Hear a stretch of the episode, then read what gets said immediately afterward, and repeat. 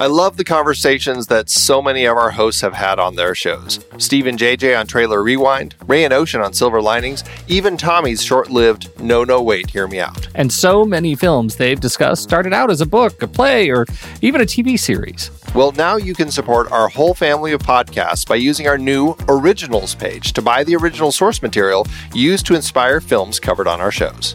Just visit thenextreel.com slash originals. Your purchases made through our links give us a small commission at no extra cost to you and allow us to keep having these fantastic conversations. It's a wonderful way to support the show. Producing these podcasts week after week require a ton of work behind the scenes. If you'd like to help support our efforts, try using our originals page when shopping for books and movies that we've covered. It's your one-stop shop for Amazon and Apple links where you can buy the book, play, video game, movie, etc., upon which the movie is based. Original material for trailer rewind movies like If Beale Street Could Talk, The Goldfinch, Aniara, or The Two Faces of January. or Silver Linings movies like Repo Men, which was based on the Repossession Mambo.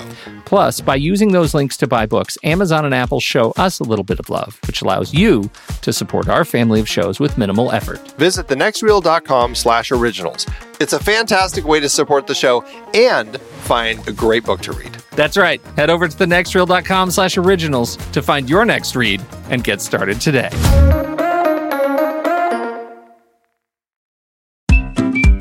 I've been podcasting since 2006.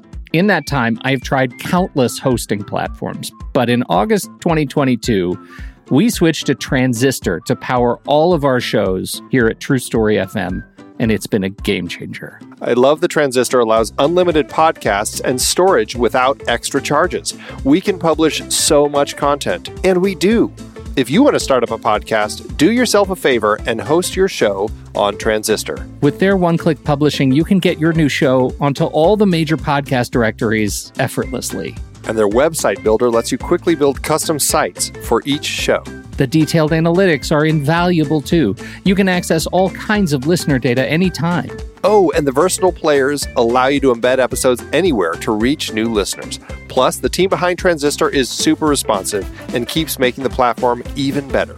After using countless hosting services over 15 plus years, Transistor has been hands down the best podcast partner for us. If you want a hosting platform to take all the worry out of getting your podcast out into the world, go to thenextreel.com slash transistor and check it out. Support our show and support your own show by going to thenextreel.com slash transistor. Start growing your podcast today.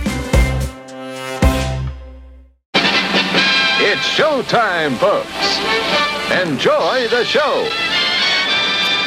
Fine, fine Saturday matinee to you, Andy Nelson. Good morning, good morning, good morning. The first thing I need to hear from you, the very first thing, as an avid follower and, nay, a fan of the service, is how are you feeling about MoviePass? you know, I still get my free movies. But as of today, as reported in the Hollywood Reporter, they have changed the service again. Did you read this? That according to, oh, this is what they said aligned with sex. This is a very human, I think, human and rational and warm approach to long term customers. As of today, aligned with Section 2.4 of our terms of use, your annual subscription plan will now let you see three movies a month instead of the previous unlimited offering. Now, haven't they done this before? Yeah, they're pretty much changing it all the time. They're not they're not good at this. And when I say this, I mean like running a business. Yeah. Yeah. They're pretty bad. yeah. You know, honestly, I, I I'm not using it as much as I should. So to that end, um, I'm one of the people that's probably uh, benefiting them Yeah, right. because I'm not watching. I, I'm I've been lucky to get out to the theater and use their service like once a month. So I I don't know. I'm contemplating switching to the AMC plan because at least I know AMC is more stable than MoviePass is. Well, and you they pay you pay a little more for the AMC plan, don't you? Like you Yeah, pay a, a more sustainable kind of approach. It's twice as much, but Yeah. I can use it when I go to IMAX or uh, Dolby Cinema, things like that. Because Whereas they're with all Movie AMC Pass, that's theaters. that's when you know I get stuck with, um, you know, having MoviePass but unable to use it for Yeah. anything because uh, they don't allow you to go to those specialty screenings. Yeah, that's lame. Yeah.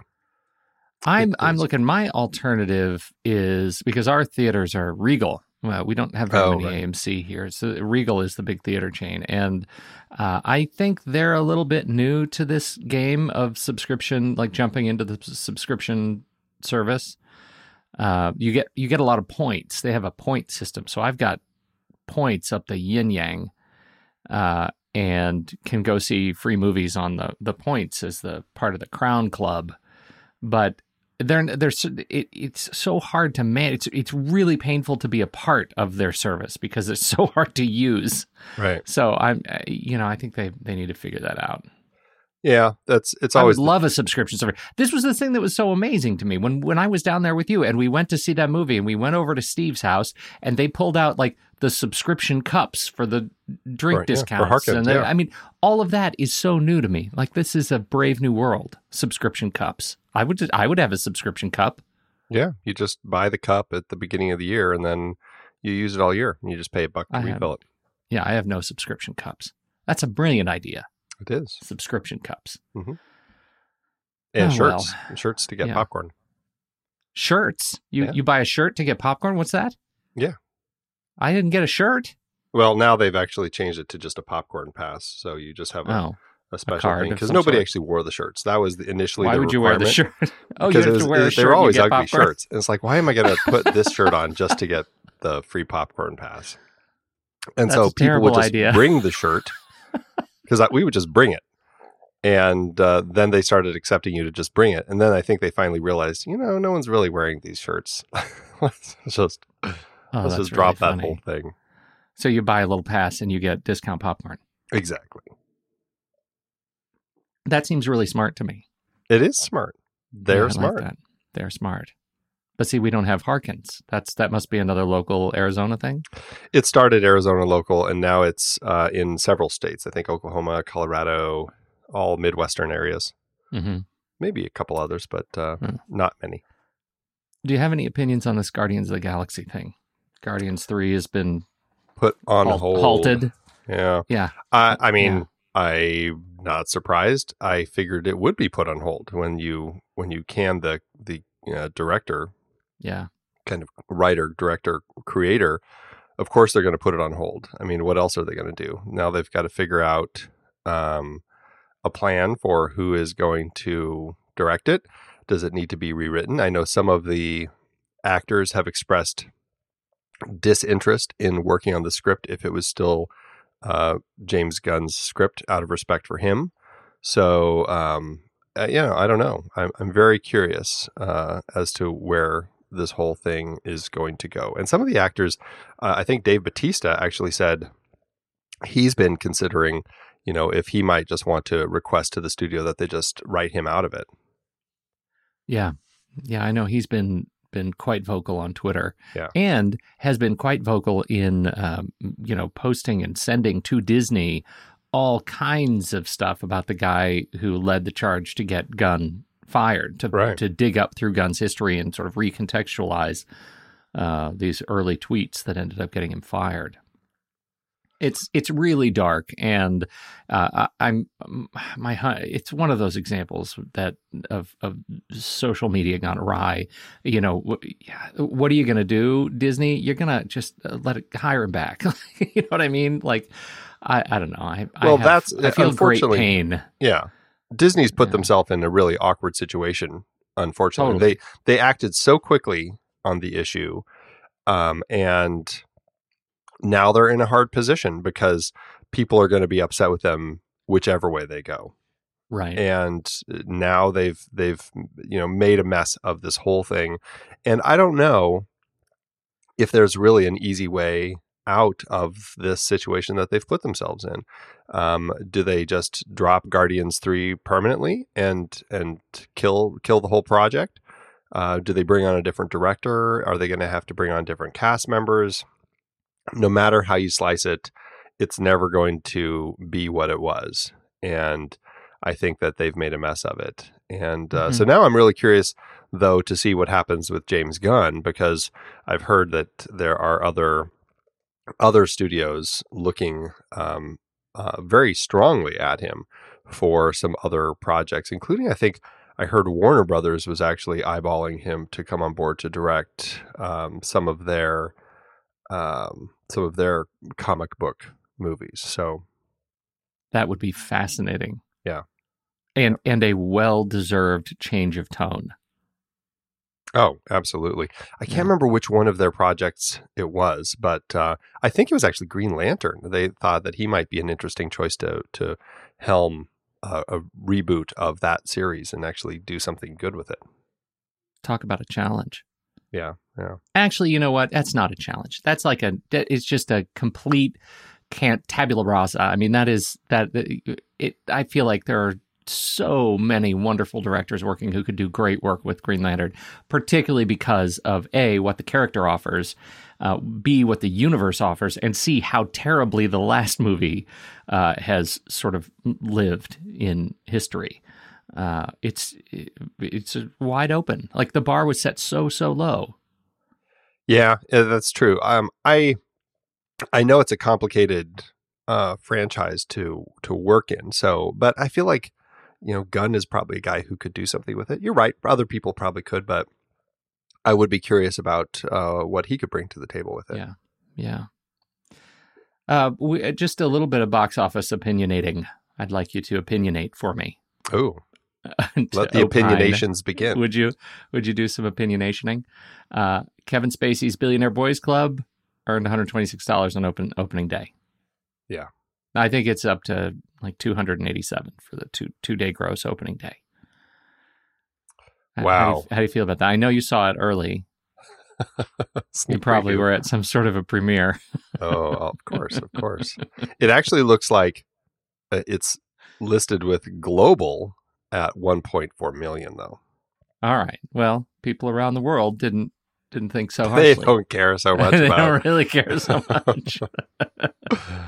Oh, wait, he's disgraced? Oh. Oh, I get it. We're not supposed to see that movie. yeah. This one, so I I don't know. I, I guess it it doesn't surprise me at all. I didn't see it. Uh, it was I think we did it as a I did it as a trailer pick, and it was not a movie that I was all that uh, in, interested in. Um, and uh, so it didn't surprise me that it didn't do well, but didn't do that well. That that was a surprise. What did surprise? What does surprise? It const- a bunch of surprises going on right now. Uh, Crazy Rich Asians is dominating. That surprised me, and in in a good way. I haven't seen the movie yet, but all the reports I'm getting is that it is not the movie you think it is, uh, and I I like hearing that. That sounds like something we're seeing. Have you seen it yet? I have not, but it's been on my uh, radar. Yeah. And to you and to us, uh, Happytime Murders marks the worst opening of Melissa McCarthy's career. Oh, Melissa. oh dear. what, do you, what do you think about that? I know you've seen it uh, now. I have. Yes, I and, have. And I- does it feel like that is in alignment with your expectations? I don't feel like I should say anything. I think feel like I should save it for the film board, which we're going to be recording later this weekend. I know, but I can't be there. Yeah, You can tell, you can tell me, Andy. no one's listening. Look, I will say, um, uh, I was not a fan at all. In fact, I downright hated uh, Peter Jackson's uh, puppet film. I'm blanking on the name right now. Um, the Meet the Feebles. hmm Uh, I really hated it, and I'll just I'll just say there's a lot of similarities in in this in in some of the storytelling uh, with oh this dear. film. oh dear. Am I being Oh, dear. broad enough? No. Good. You're decidedly not. oh, Andy. I love Ms. Melissa McCarthy. I think that she is always always great, and uh, she's always bringing good stuff to a film. And you're going to stop there? I Gotta save something for the show. Oh, dear. Okay. Well, it's what you got to do. It's what you got to do. Yes. Here. You got any news you want to talk about? That's everything that was on my list of exciting uh, news articles, news items? You know, um, just uh, something that I, I finally got around to watching, um, which uh, I enjoyed quite a bit. It was it was The Great Beauty. Do you remember hearing about this film a few years back? I do, but I don't remember why. It was an Italian film. Uh, Paolo Sorrentino directed it. Um, it was uh, it was quite the festival darling. In fact, at the Oscars, it won Best Foreign Language Film. Oh, I totally remember this. Yes, absolutely. And we did it. We talked about it. It was a trailer pick. I uh, possibly yeah. Totally, totally was. Yep, Okay. I totally remember. I remember the poster so so clearly. Well, Yes. I-? I um I had avoided it for quite a while because it just looked so aloof and pompous and stuffy. Mhm. You know, just the just the just the imagery of it looked that way. And uh, so, but I finally watched it because you know I'm trying to catch up on my um my uh, Oscar nominations for best foreign language film. Mm-hmm. And I have to say, it was not only was it an incredibly just creatively put together film, just beautiful camera work, stunning imagery. Um, it was completely engrossing from beginning to end, and really quite uh, touching and powerful in the sense of kind of uh, the art of creation and finding finding that spark. And I had an absolutely glorious time watching it. So um, I'm so glad I did because I just, I really didn't want to watch it. It just looked so just stuffy, but uh, it looked like kind of a, a stuffy foreign art film. Like, you know, when people make fun of, of foreign films, it looked like exactly what that It- is. yeah, it's the stereotype, right? But I loved it. So uh, definitely a great film worth checking out. So uh, so give it a shot. Uh, I would recommend to you and to all of our uh, Patreon supporters who are tuning in. Outstanding. Where'd you see it? Is it uh, streaming? No, I uh, I rented the disc. Uh, Criterion released it, and I, I checked it out from the library. The library. What's that again? Uh, La Biblioteca. Maybe you familiar with it? Does that help? oh, now I get it. Yeah. Right. No, thanks for that. Uh, sure. Multilingual prod. let's uh let's do trailers, shall we? let's let's. Um I'll let you kick it off since uh, since we don't have any rules applying to who gets to go first, other than you posted first. okay. um, you know what? I'm choosing one that is not actually going to get a theatrical release. This is an Amazon Prime direct to Prime uh, release, and you know there there was a time when the direct to streaming would be looked at with a little bit of suspicion. Um, I'm actually not looking at this one with suspicion. This looks like a uh, a big Amazon investment. Uh, starring uh, Jim Broadbent and uh, Jim Carter and Tobias Menzies, and um, of course um, the great uh, the great what's his name with the Chianti. Good old what's his name? you know, I love him. oh, I he's you mean the Anthony Hopkins. Anthony Hopkins You know, as as that- that guy was that gonna we be never- that was gonna. That was going to be a great and dramatic introduction. And Anthony Hopkins as King Lear. Uh, this is, of course, King Lear, uh, directed by Richard Eyre. And uh, it is, uh, I think, every now and again, every several years, handful of years, we need a big, blustering Shakespeare joint, you know? And this seems to be one of what they call them? That's what it is. That's what it is. Spike Lee's uh, joints. These are It's Spike Lee's is Shakespeare's joint. the next Shakespeare joint. it is the next Check it. Shakespeare's joint. I uh, so this uh, King Lear as a story has a very warm place in my heart. When I was a kid in high school, uh, a couple of friends and I, uh, friends the show, uh, DC Barnes and Trent Adams, we had a little film company, and uh, high school other high school students would quote hire us to make video adaptations of their like school presentations and we had been uh, uh, tasked to create a, a movie of King Lear starring this sort of learning team of students who needed to tell the story of King Lear in short form. And so uh, we totally invested in King Lear. And uh, so it, it is a place that's very close to my heart. And uh, I, I think that seeing Anthony Hopkins in, in that lead role, knowing that it's a role that's been important to him for some time, is, uh, is going to be really, really fun. Um, I, you know, I I think highly of the cast. I think highly of the direction, and uh, all the, getting all these people on screen for this particular property, uh, and and watching Hopkins go bananas. Hopkins goes bananas.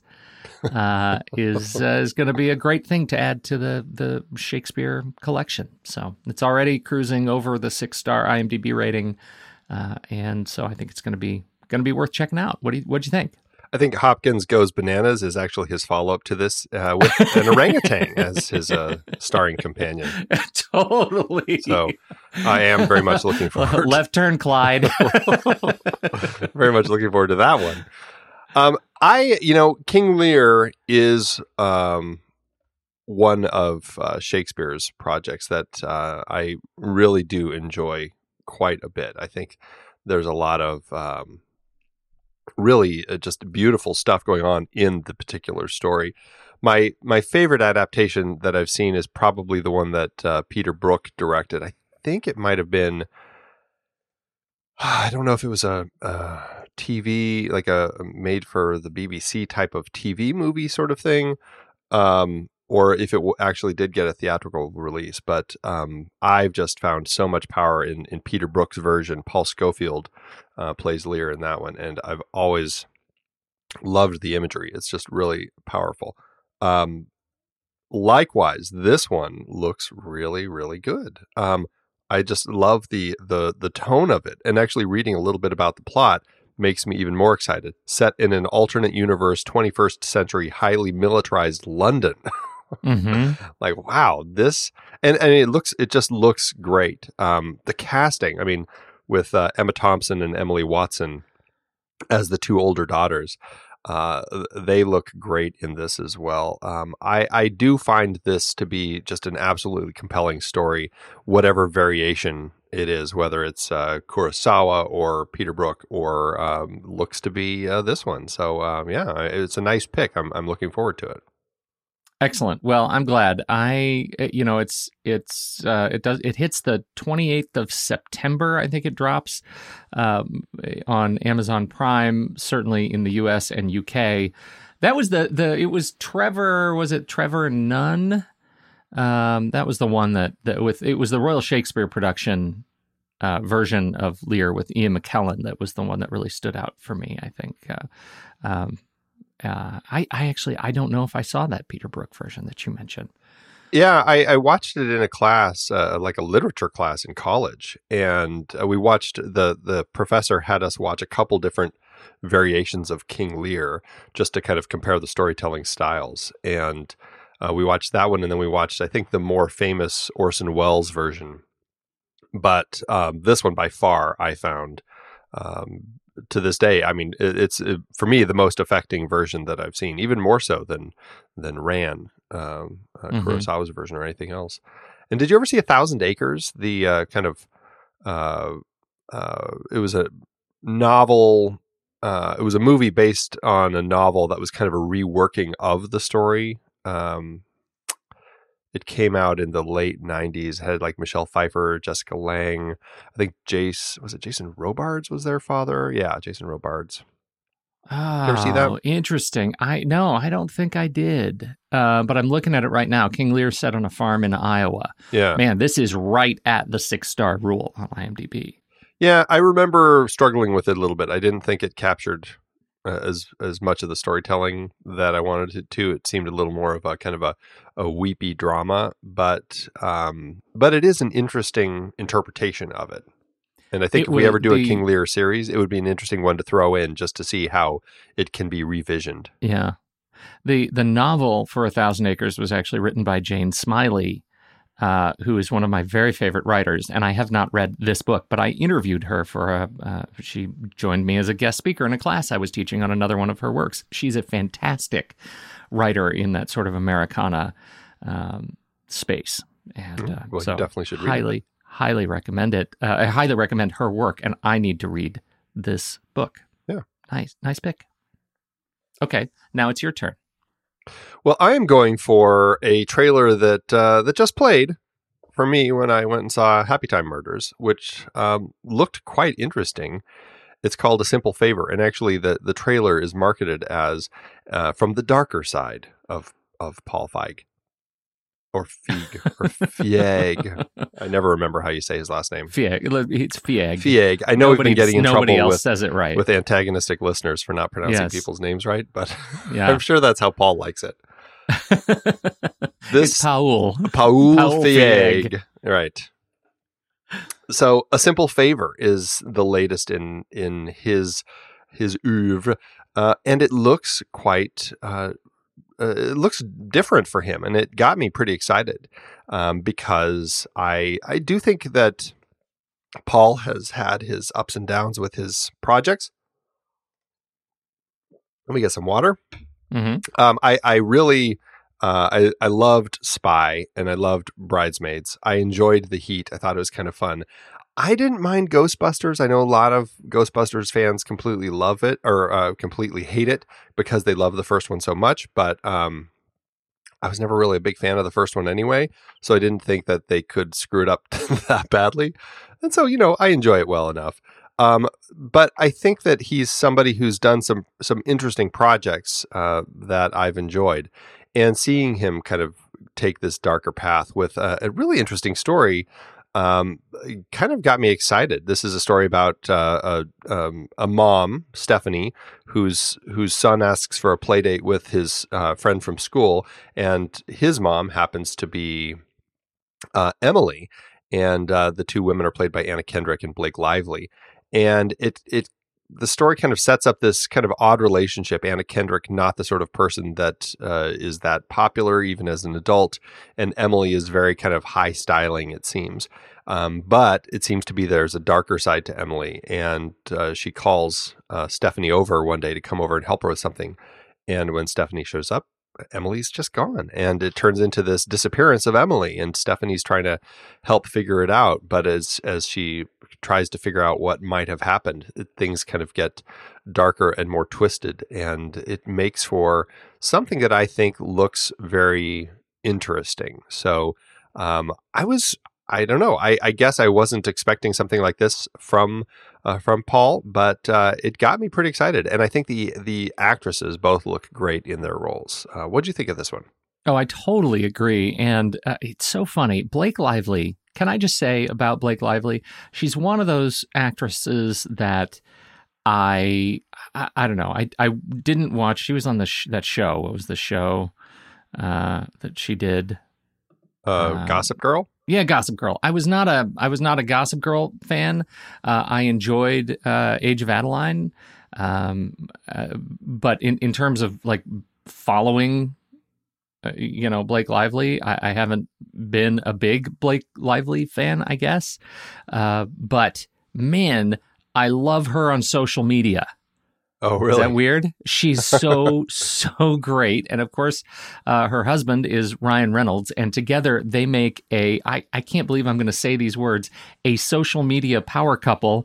They are so funny. It is more entertaining to watch how they interact with each other on inter- Instagram than some of their movies.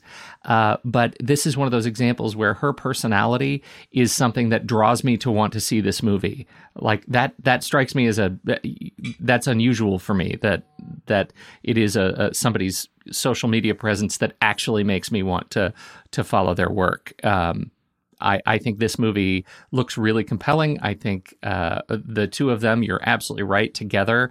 Uh, it's an interesting. Um, it's an interesting combination uh, of personalities. I think the problem that, that that at least that I've heard from a lot of people who had a problem with Ghostbusters that is that you know it didn't need to be remade that way. It was just kind of a gender swap. You know, if there was a character in the other movie that was male, now it is female, and if it was female, now it is male, and that seemed like a kind of a too much of a low hanging fruit adaptation. And this movie looks like original an original story uh, with people insofar as the gender doesn't matter so much. It just is a story that is going to be a story about interesting women doing mysterious thrilling things. And uh, so I, I really look forward to this movie. I think it's going to be great. And you should totally follow blake lively on instagram she's the best and her sense of fashion is off the hook She she wears crazy stuff. Did you see her at like the VMAs? She's amazing. Oh, I just thought you meant her sense of fashion in the trailer because it also exists there. It too. also exists there. Yeah, no, I think she does her own styling. She's amazing. She's she is uh, fantastic. So well, it is based on a novel by uh, uh, by Darcey Bell, and it's her debut novel. So, um, so maybe that also helps give it that a little more of an original twist. yeah, yeah. Definitely Well, something. I look I Yeah. look forward to it. Yeah. definitely something to be excited about. This one is going to be hitting theaters um, in mid September uh, for most of the world. Looks like here in the USA, September 14th. And uh, it'll go through the end of September through most of the world, except October, November for Poland, the Czech Republic, and Germany. Let's do the list, Andy. Ooh, the list. You weren't here last week. But you guys did an admirable job of coming up with ideas. I think we did okay. I think we did okay. I thought we did okay, I should say, until I started coming up with my list. Yeah, you guys did make it challenging. It was I will say. this was not easy. Yeah, the movie last Uh, week was uh, Beneath the Planet of the, of the Apes. And Mhm. for that, um, yeah, the the option that uh, that everybody voted on was subterranean communities. Yeah. That's, Nobody voted for cinematic warlords, and a few people voted for end of the world movies. But uh, that would have been the easy one, I, I suppose. Yeah. Subterranean civilizations a little trickier. A little Here's trickier. here's what I thought. I, as people were voting, I imagined each of their inner monologue going something like this: "Warlords, end of the world, subterranean civilizations." Well, the guys sure didn't think this through. Click, and here we are. and here we are. yeah. Uh, so, uh, since you weren't around, uh, would you like to go first? You know, I would. I would, Pete. Right. Thank you so much. so, for my first choice, I am actually going with the third of a trilogy and um, an oft maligned trilogy because it dropped in, in quality. Most Let me just say, I'm almost sure this is already a steal. I'm sure it is too. um, uh, I really do enjoy the Matrix Revolutions, even though most people hate it.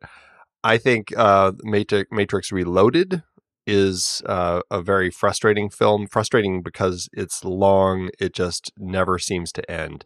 I like a lot of stuff in it, but for me, the Revolutions was the uh, um, the one that I enjoyed um, much more, even though it gets a little um, uh, nonsensical with the uh, the you know the, the final explanations, all that exposition we get um, coming from the uh, I can't even remember his name the the mm, the man in the computer. When we go into his room, it just gets the little, architect? the architect. There you go. Yeah. It gets a little silly, but you know what? I enjoy so much of the other stuff in here that I I end up forgiving this film for a lot of those sorts of issues. You can forgive a lot, mostly because there is actually a character in the movie called Deus Ex Machina. I yeah, I, I honestly after the first film when it was announced that it was a trilogy, I felt like the Wachowski brothers had just written themselves into a corner. No matter how you sliced it, it was going to be a tricky um, a tricky trilogy to put together in a way that was as pleasing to people as the first film was because the first film was just so great because of everything going on in the in the uh, uh, the real world quote unquote and and uh, or our world you know the one that is the Mhm. matrix and i knew by the time you got to the end you were going to have to spend a lot of time in the real world which is the underground world that the uh, you know that everybody is actually just a battery in um, Right. and you know, I was like, yeah, it's going to be fine. It'll be a big battle, and I'll be okay with that. I did really enjoy what they did, though, and despite some of the club dancing and stuff that they do down in Zion, which I did find a little uh, uh, irritating, I actually really enjoyed the underground community that they had created here, and I do enjoy that great big battle that they have um, down there. I think it's a it's visually uh, quite stunning. So. Uh, so that's my first pick, The Matrix Revolutions. I, as much as I I'm going to avoid picking The Matrix Reloaded. Although technically that's where we meet Zion and Right. the Nebuchadnezzar has that awesome docking scene that I like so much. So that'll be my a bonus pick There you go. since it was a steal. Uh, I, I will start with um, uh, with a uh, an old oldie but a goodie. Uh, Is it? Maybe it's just an oldie. uh, that is THX 1138. Uh, this was George Lucas's uh, first, and uh, it is a movie that I saw because I felt like I had to. And there are a lot of people who really like it, and I sometimes wonder why. Uh, it takes place in an unnamed underground kind of um, cave, not cave, underground, just sort of in, industrial chic complex.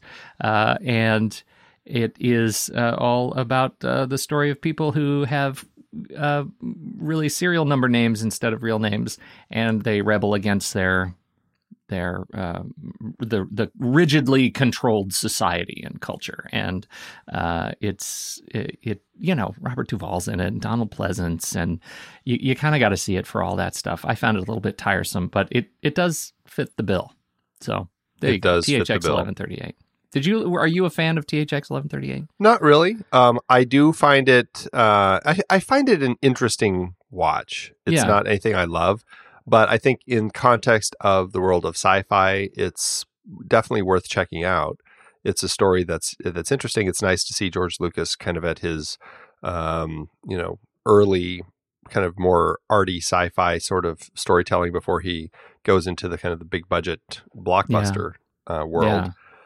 But um i don't know I, I i guess it was just something that i felt um might have been a little more heady than it needed to be um but you know i still like it and actually i i never watched his um i know he went back to that one also and did his own special version um, Yeah. with ad- additional uh cg and some creatures and all that sort of stuff i have never seen that um, I heard that it's not an improvement, so I think if I am going to go back to it, I am probably going to go back to the uh, original version if I can find I, that one. This is this is the thing. I don't think you can find it. I, I don't have that one. I uh, but but I will say it was a lateral move to my memory. Like it, if you didn't have strong feelings about the original, you won't have very strong feelings about the the changes that he made in the um, in his the the Lucasification of it.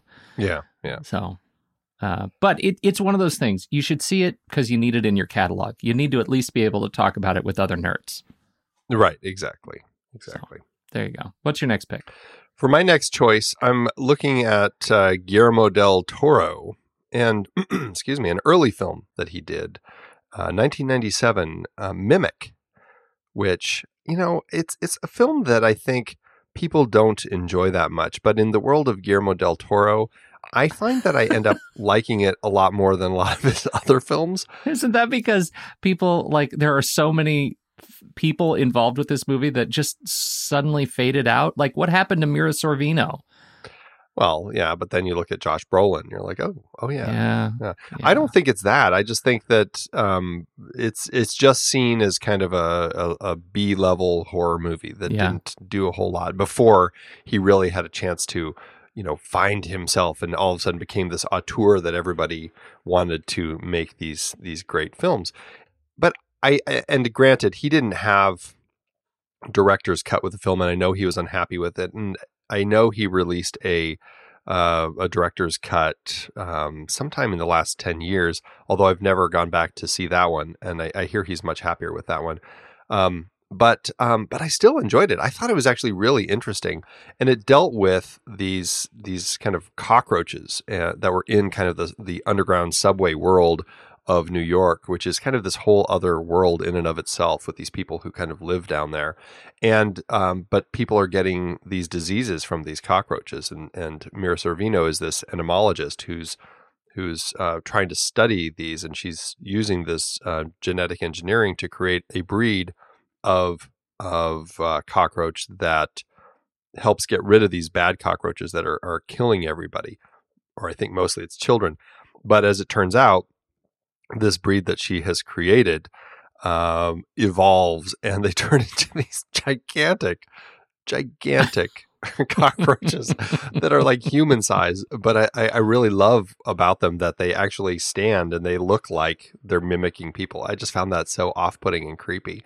And they all have to go, you know, the whole clan has to go underground to um to find them and and stop them and rescue the people and all that sort of stuff and and they they meet some some people who uh, you know, spend more time underground than probably they should, and I guess that's my stretch for calling this an underground civilization. Although I think you could say the cockroaches are the civilization. Oh, I thought you were totally leaning Yeah. on the cockroaches. Yeah, I was going to Well, give there- it to you for you cockroaches. but um, yeah, yeah, I don't know. I just I found this to be much better than people said, and so I think it's worth checking out. My second well, I totally agree with you. Also, because Norman Reedus is in it.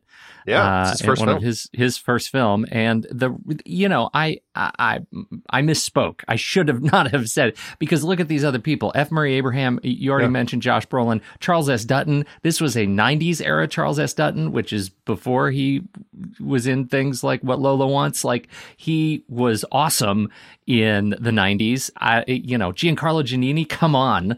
Yeah. Uh, what is going on with why this movie is not is not more popular? It's a 5.9 on the IMDb scale. People go see it and at least give it a 6.1. We got to get it to a six.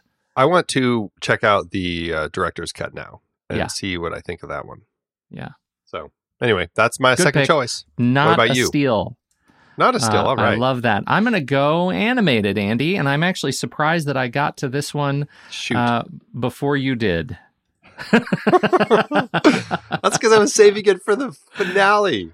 I bet that you are going to say Atlantis, the Lost Empire. Is that where No. you're going? No? No. Ugh, then you're going to say Fraggle Rock. uh, if only they had a feature film, I would have. Uh, this is the uh, 2001 film. Uh, Atlantis: The Lost Empire. It comes from Disney. They, they started production on this one right after uh, Hunchback, and I know Hunchback is high on your list. This is circa the same era as as that stars Michael J. Fox, Jim Varney. Weirdly, uh, uh, uh, let's see, uh, Claudia Christian is in it. Uh, James Garner is in it. John Mahoney is in it. Leonard Nimoy is in it. I, I mean, it's got some great, great. Oh, David Ogden Stiers is in it. Uh, so they've got some fantastic voice talent, and it's a movie that weirdly sort of landed in this same kind of cultural space as Treasure Planet. You know, this kind of uh, uh, weird, like not quite Disney enough Disney movie. Um, eh, when they were making that transition from hand drawn animation to like leaning heavily on CG, and uh, and this is one of those movies, but it does they do end up busting through this wall inside of a volcano and they discover Atlantis which is not uh, underwater it is in it, it is underground a whole civilization of people uh, of the Atlanteans uh, carrying on with their daily buckle shuffle underground uh, and and it's cute you know it's one of those that my kids really liked and uh, when they were of a certain age and so we definitely have this one in the collection and it's a 6.8 on the IMDb star scale so there you go It's uh it, it's not a bad animated film. I actually um there are a lot of things about it that I do like quite a bit. Um but I, I have I, I do have some issues with it. This is one that was kind of in that uh that era that kind of uh stopped the the uh, hand drawn animation because I think Roy Disney was uh was really championing this and Treasure Planet, and uh, they they didn't succeed as well at the box office as people were hoping they would, and because of that, um, you know, they Disney used that as see nobody wants to see hand drawn animation anymore, Right. And that's kind of led to the transition to all CG films. Um, barring the Princess and the Frog, which was when they tried to come back and say, "No, people, it's the storytelling," and then it didn't do it very well, and they said, "See, people only want to watch CG animated movies because people are dumb." People are Ugh, dumb. People are Oh, people. So, but uh, it's it's an interesting film. I I do have a lot of problems with it, but I think Disney did a lot of interesting stuff with it. Though the thing that weirdly frustrates me more than anything with this one is that, and it's it's such a silly thing to be um uh get irritated about, But in the world of Disney and Disney princesses, the fact that Kida is never recognized anywhere as a Disney princess, I find absurd. It's like, come on, just just put her up there. Let the Yes. people have their princess. Yes. Yes, yes, yes. A thousand times yes. Yes. You're right. Okay. I mean, they do the same with the girl in uh, um, uh, the Black Cauldron, but maybe that one might be for the best. I don't know. Maybe I shouldn't say that. All right. What's your uh, what's your number one? My final pick, which I'm glad I do get to bring up. You did not steal it. Uh, you you said animated and, and made me a little nervous. This is an animated film I watched fairly recently. Uh, it's from 2013. Uh, it's uh, it's uh, a Japanese sci-fi film that uh, Yasuhiro Yoshiura wrote and directed, and it's called Patema Inverted. This was um, it wasn't a perfect film, but I found the world so unique and exciting. It's definitely one you have to buy into because it's kind of fully nonsensical, but I really, really kind of just I loved the the the visuals that it allowed uh, throughout the film. Basically, it's a it's a story that takes place in the future when scientists are trying to get energy out of gravity. And what happens though is it screws up the gravity on the planet and and tons of people and houses and everything kind of just flies off the planet into space. So we now are are That's later awesome. than that and there's this whole society of humans who now live underground and their gravity is all reversed so so their up is our down and and the story focuses on this this young girl Patema who um, is there she's always exploring and trying to find resources and everything and she's in these tunnels and she's freaked out because she sees a figure walking on the ceiling toward her and um, and she escapes and finds that this is a somebody who's still living on the surface and finds out that there's a whole society of people still living on the surface whose gravity is normal and so she ends up going to the surface and like she has to grab onto things like she grabs onto this this boy who helps her um, and uh, and because from his perspective she is floating up into the sky. From her perspective um, she's falling down into the sky. And it's the film is constantly shifting these perspectives between people and how things are viewed and it just it makes for such an exciting visual experience and uh, and it just kind of goes from there but um, it's it's like, like i said it's not like my favorite of films but the world it created was wholly unique and completely uh, fascinating to watch so that's my final pick I've- inverted Never seen it, and it l- sounds fascinating. It's on the list. definitely check it out it's a fun one it's a it's a fun one my uh, uh, kids also enjoyed it so That's awesome. All Yeah. right, all right. Well, my final pick is I, I don't know. I, I feel like it's a little bit of a Tom Cruise protest pick because there's so much talk about Mission Impossible right now, and I feel like this movie is, has been kind of unfairly uh, forgotten, and that is 2013's Oblivion, which I really enjoyed. Uh, it is the story of this vet in this post-apocalyptic society, and he is he's stationed on Earth to guard these. I, I don't remember what the whole the whole gambit is for him. He's guarding some energy resources and repairing battle drones. Uh, that and and so he's got this fancy future tower that he lives in, and it's all very very cool. Uh, and then he comes across Morgan Freeman and the Scavs or.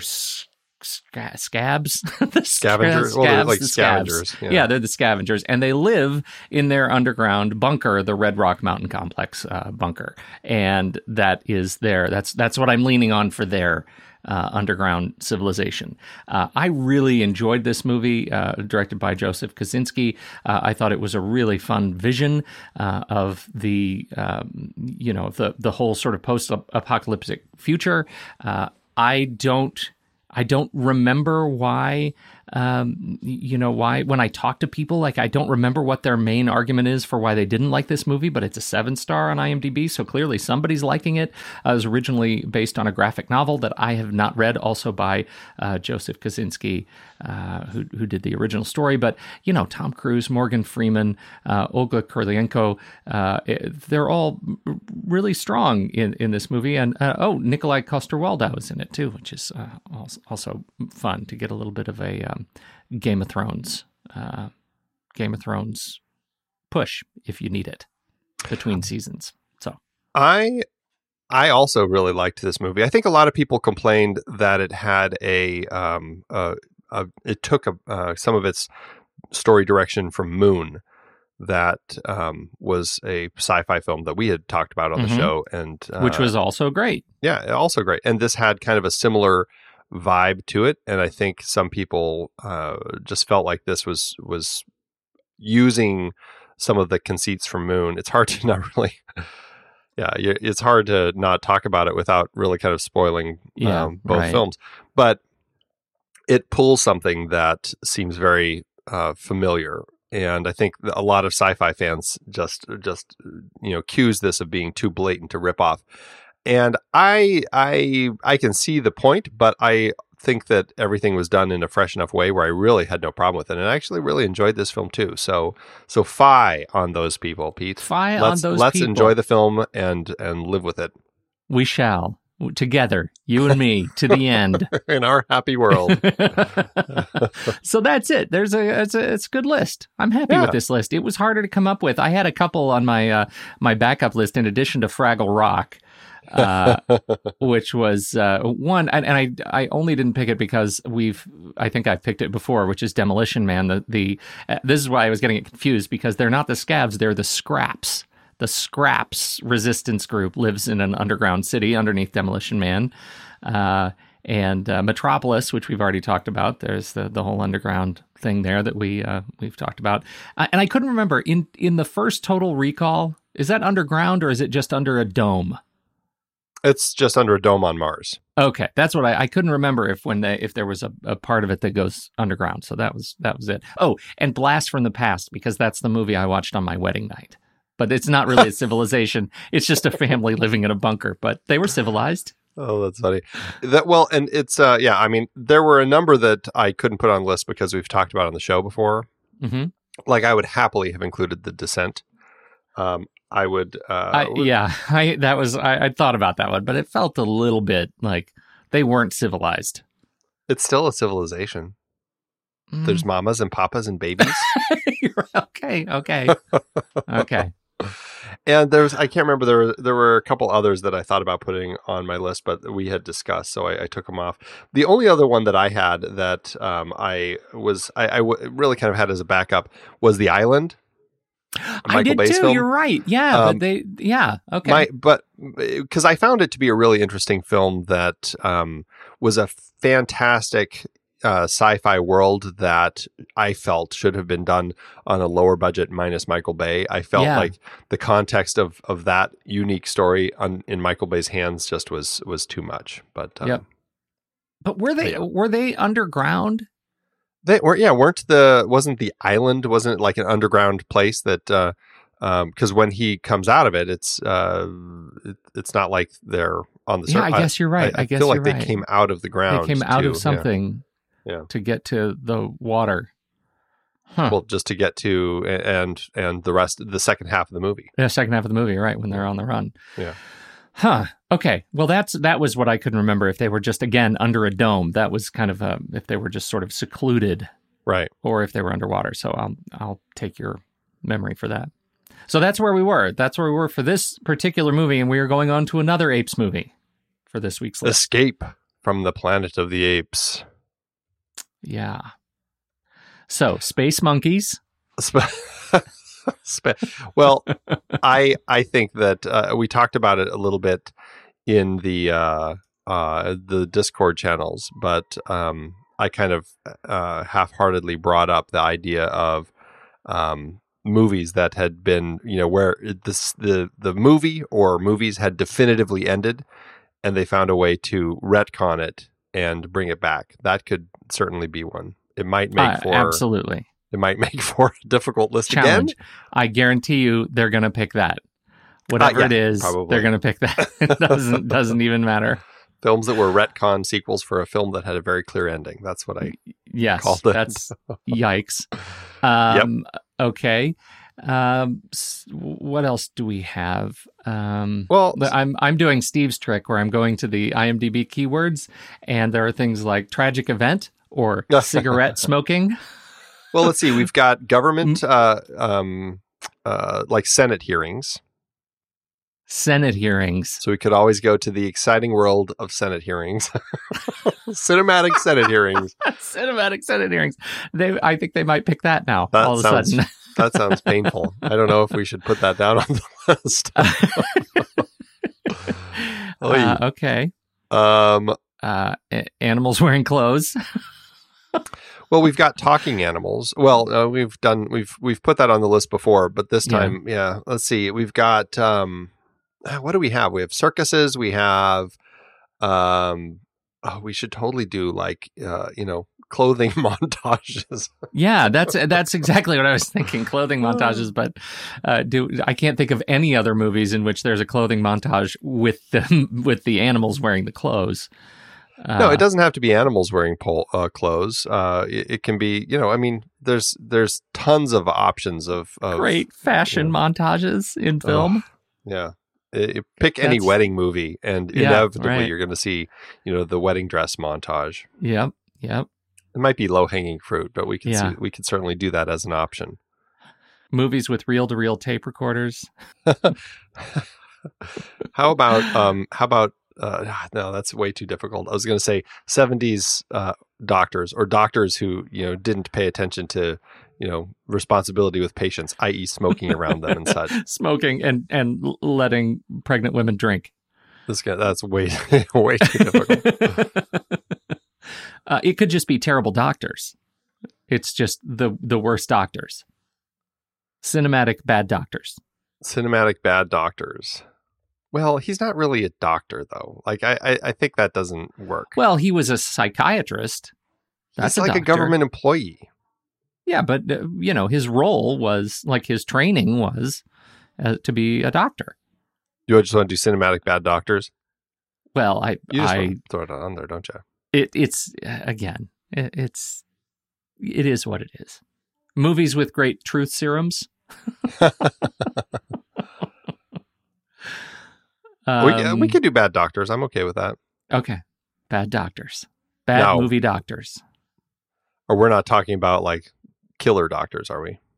So we're limiting bad doctors now. Well, I mean, bad. Uh, I guess it's fine. Bad. He's he's evil no matter how you slice it, right? It, that's right. That's right. So we're doing films that were retcon sequels for a film that had a very clear ending, hmm bad movie doctors, and uh, wardrobe montages. Yes. Yeah. Yes.